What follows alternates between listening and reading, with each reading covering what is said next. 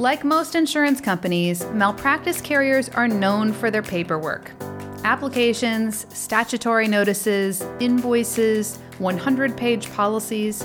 It can be a lot and can easily overwhelm your filing cabinet.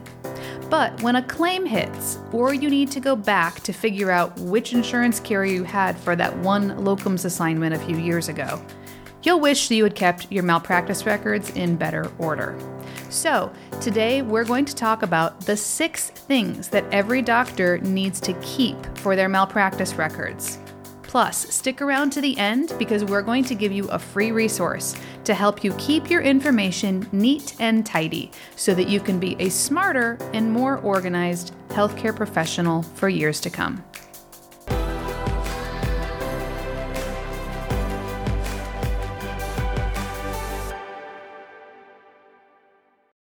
Welcome to Malpractice Insights, the show dedicated to helping healthcare professionals understand medical malpractice insurance and providing you with the solutions you need so that you can get back to the work of practicing good medicine. My name is Jennifer Wiggins, CEO of Aegis Malpractice Solutions, and I'm so glad you've joined us today. If you're new to our channel, welcome. Thanks so much for being here. We release a new episode every week, both on YouTube and your favorite podcast streaming platform. So be sure to like and subscribe to stay connected. All right, let's jump in. When it comes to key documents for your malpractice insurance, there are 6 items that we recommend every healthcare professional hold on to. The first key document is your employment contract.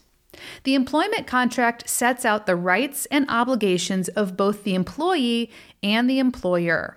There are a number of items in the employment contract that are of critical importance to a healthcare provider. But from a malpractice perspective, the things we're most concerned with are, number 1, information on who paid for your coverage.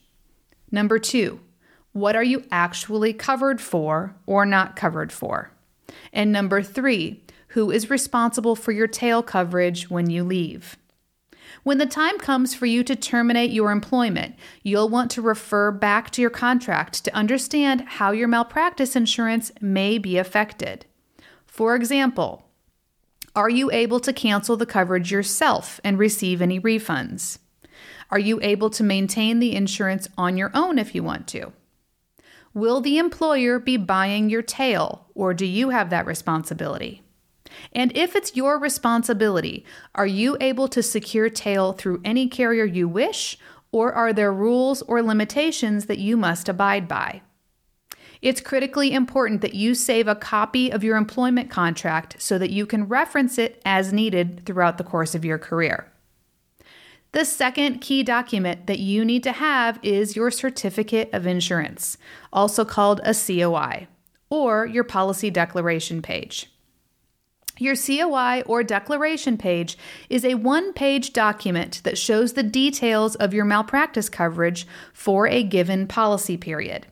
It lists the name of the malpractice carrier, who is insured, what kind and how much coverage, the dates of coverage, and so forth. You'll want to keep either the COI or the declaration page for every policy you've ever had. If, for example, you were insured with ProAssurance from January 1st, 2020 to January 1st, 2025, you should have 5 different COIs, one for each year the coverage was in force. It's important for you to have these items as a reference in the event that you need to go back to see which policy you were insured under for a specific event. The third key document that you need to save is your tail endorsement. If you were previously insured on a claims-made policy and secured tail insurance after it canceled, make sure that you keep a copy of the endorsement. When a doctor buys a claims-made malpractice policy, coverage is triggered based on when the claim is made against him. So he must carry the insurance while he's actively practicing, and then once he cancels, he must secure tail in order to have coverage for any claims that may be filed into the future for patients that he treated when he was previously insured. Your tail starts at your cancellation date and then extends your coverage into the future for any claims that may be made against you after you've already walked away from that policy. Make sure you keep a copy of this tail endorsement to confirm the details of your coverage should a claim arise in the future. The fourth key document that you need to hang on to are any copies of claim history reports or loss runs that have been requested for you. A claim history report, also called a loss run, shows all of the claims that have been reported to a carrier for a specific individual for a given period of time. It's common to see 5-year claim histories or 10-year claim histories.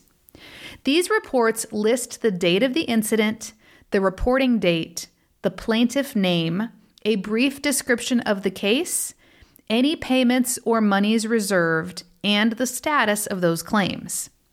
You are able to request a claim history report for yourself at any time, and you can authorize others to pull these reports on your behalf. Anytime you are given a copy of this report, save it in your files for future reference. The fifth thing that you need to save are any documents related to claim activity, potential, reported, and otherwise. This should go without saying, but it's incredibly important that you hold on to all claim-related documents, even if the issue has been dismissed or the claim successfully resolved. There could come a time when you need to reference this information down the road.